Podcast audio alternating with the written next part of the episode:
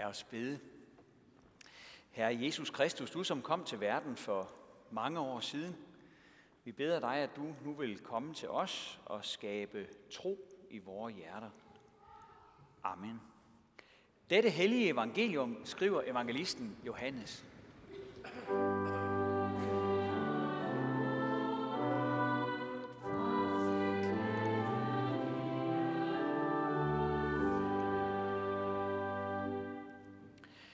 Dette er Johannes vidnesbyrd, da jøderne fra Jerusalem sendte præster og levitter ud til ham for at spørge ham, hvem er du? Da bekendte han og benægtede ikke. Han bekendte, jeg er ikke Kristus. Hvad er du da? spurgte de ham. Er du Elias? Det er jeg ikke, svarede han.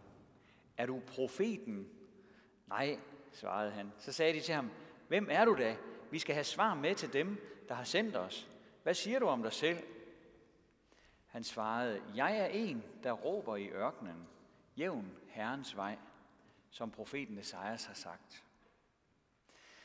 De var udsendt af farisæerne, og de spurgte ham, hvorfor døber du så, når, hverken, når du hverken er Kristus eller Elias eller profeten? Johannes svarede dem, jeg døber med vand. Midt i blandt jer står en, som I ikke kender, han som kommer efter mig, og hans skorem er jeg ikke værdig til at løse. Dette skete i Betania på den anden side af Jordan, hvor Johannes døbte. Amen.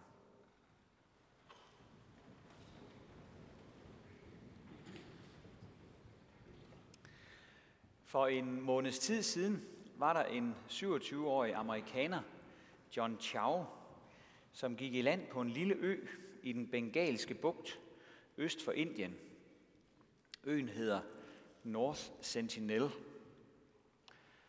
Ude på øen bor der en isoleret stamme. De har ingen kontakt til omverdenen, og de er ret fjendtligt indstillet over for alle, der forsøger at komme i kontakt med dem. Et eksempel efter tsunamien i 2004 sendte man en indisk helikopter over for at se, om befolkningen havde overlevet på øen.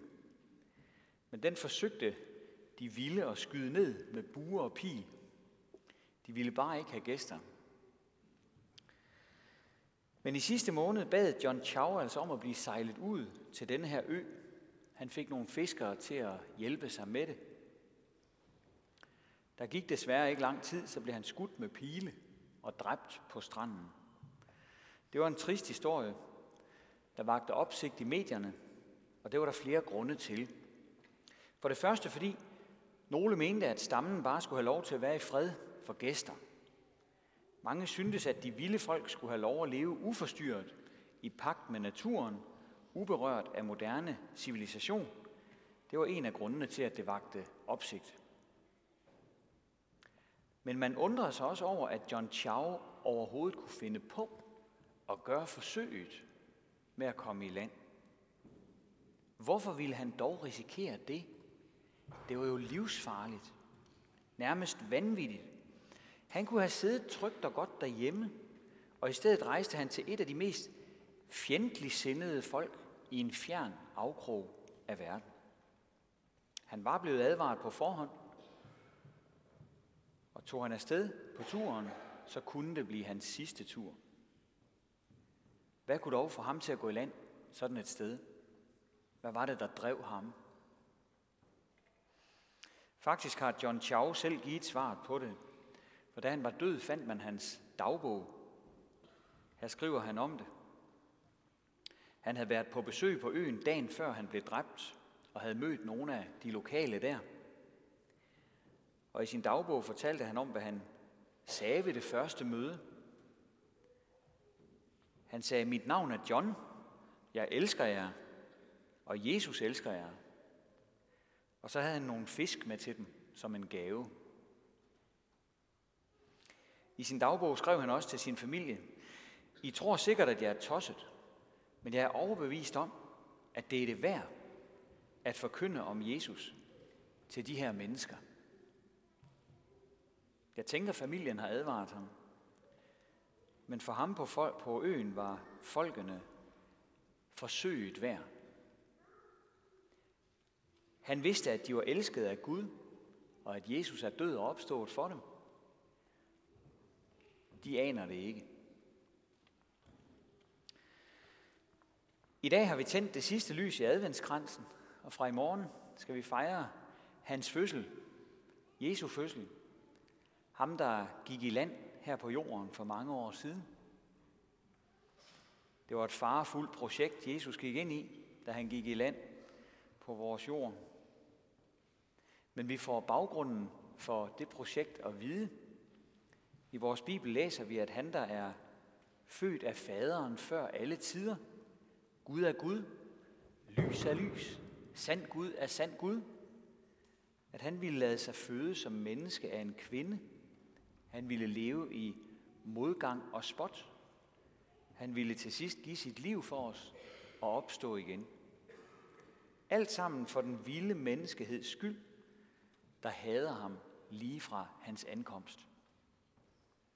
For han ville ikke, at vi skulle fortabes. Han ville give os evigt liv, selvom vi var både svage og ugudelige. Sådan kalder Guds ord os mennesker svage og ugudelige. For mens vi endnu var svage, står der i Romerbrevet, døde Kristus for ugudelige. Vi mennesker lever i et oprør mod Gud. Vi har faktisk et had til ham. Vi er syndere. Men der står i Romerbrevet videre, at Gud viser sin kærlighed til os ved at Kristus døde for os, mens vi endnu var syndere. Historien om os er, at vi igen og igen agerer på en måde, som er stik imod Guds hellige vilje. Egoismen sidder i os. Det vækker Guds vrede. Det gør os skyldige over for Gud. Men Gud vil ikke blive ved vreden. Han vil ikke blive ved dommen. Vi får at vide i Romerbrevet, mens vi endnu var hans fjender, blev vi forlit med Gud ved, at hans søn døde. Det forbløffende er, at Gud netop kommer til sine fjender. Selvom vi af natur er imod ham, så kommer han til os. Også selvom det koster ham meget modgang at blive født som menneske. Leve i lidelse og blive dræbt på en barbarisk måde.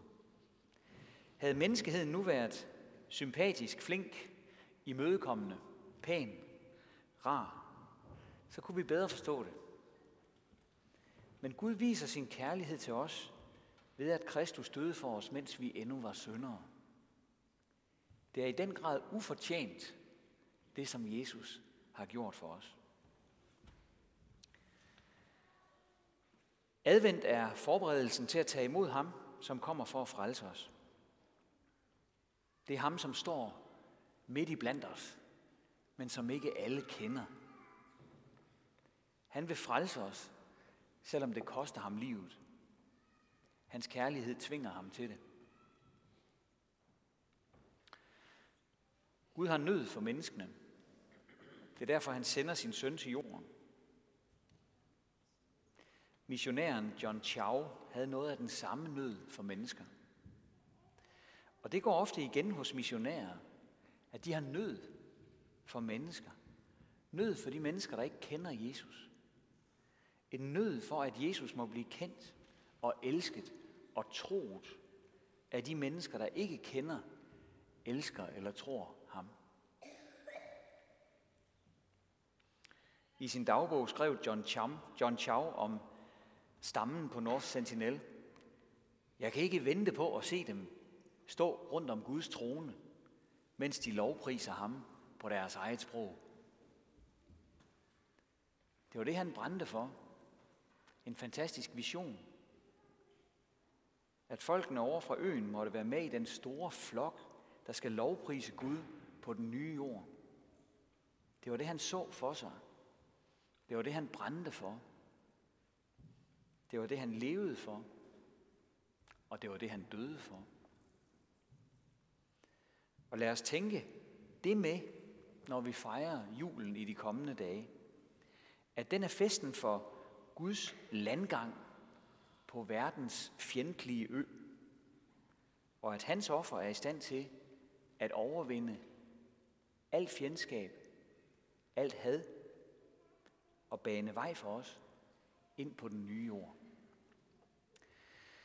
Ære være faderen og sønnen og helligånden, som det var i begyndelsen, så også nu og altid og i al evighed. Amen. Og lad os rejse os og med apostlen tilønske hinanden, hvor Herres Jesu Kristi nåde, Guds og Fars kærlighed og Helligåndens fællesskab være med os alle.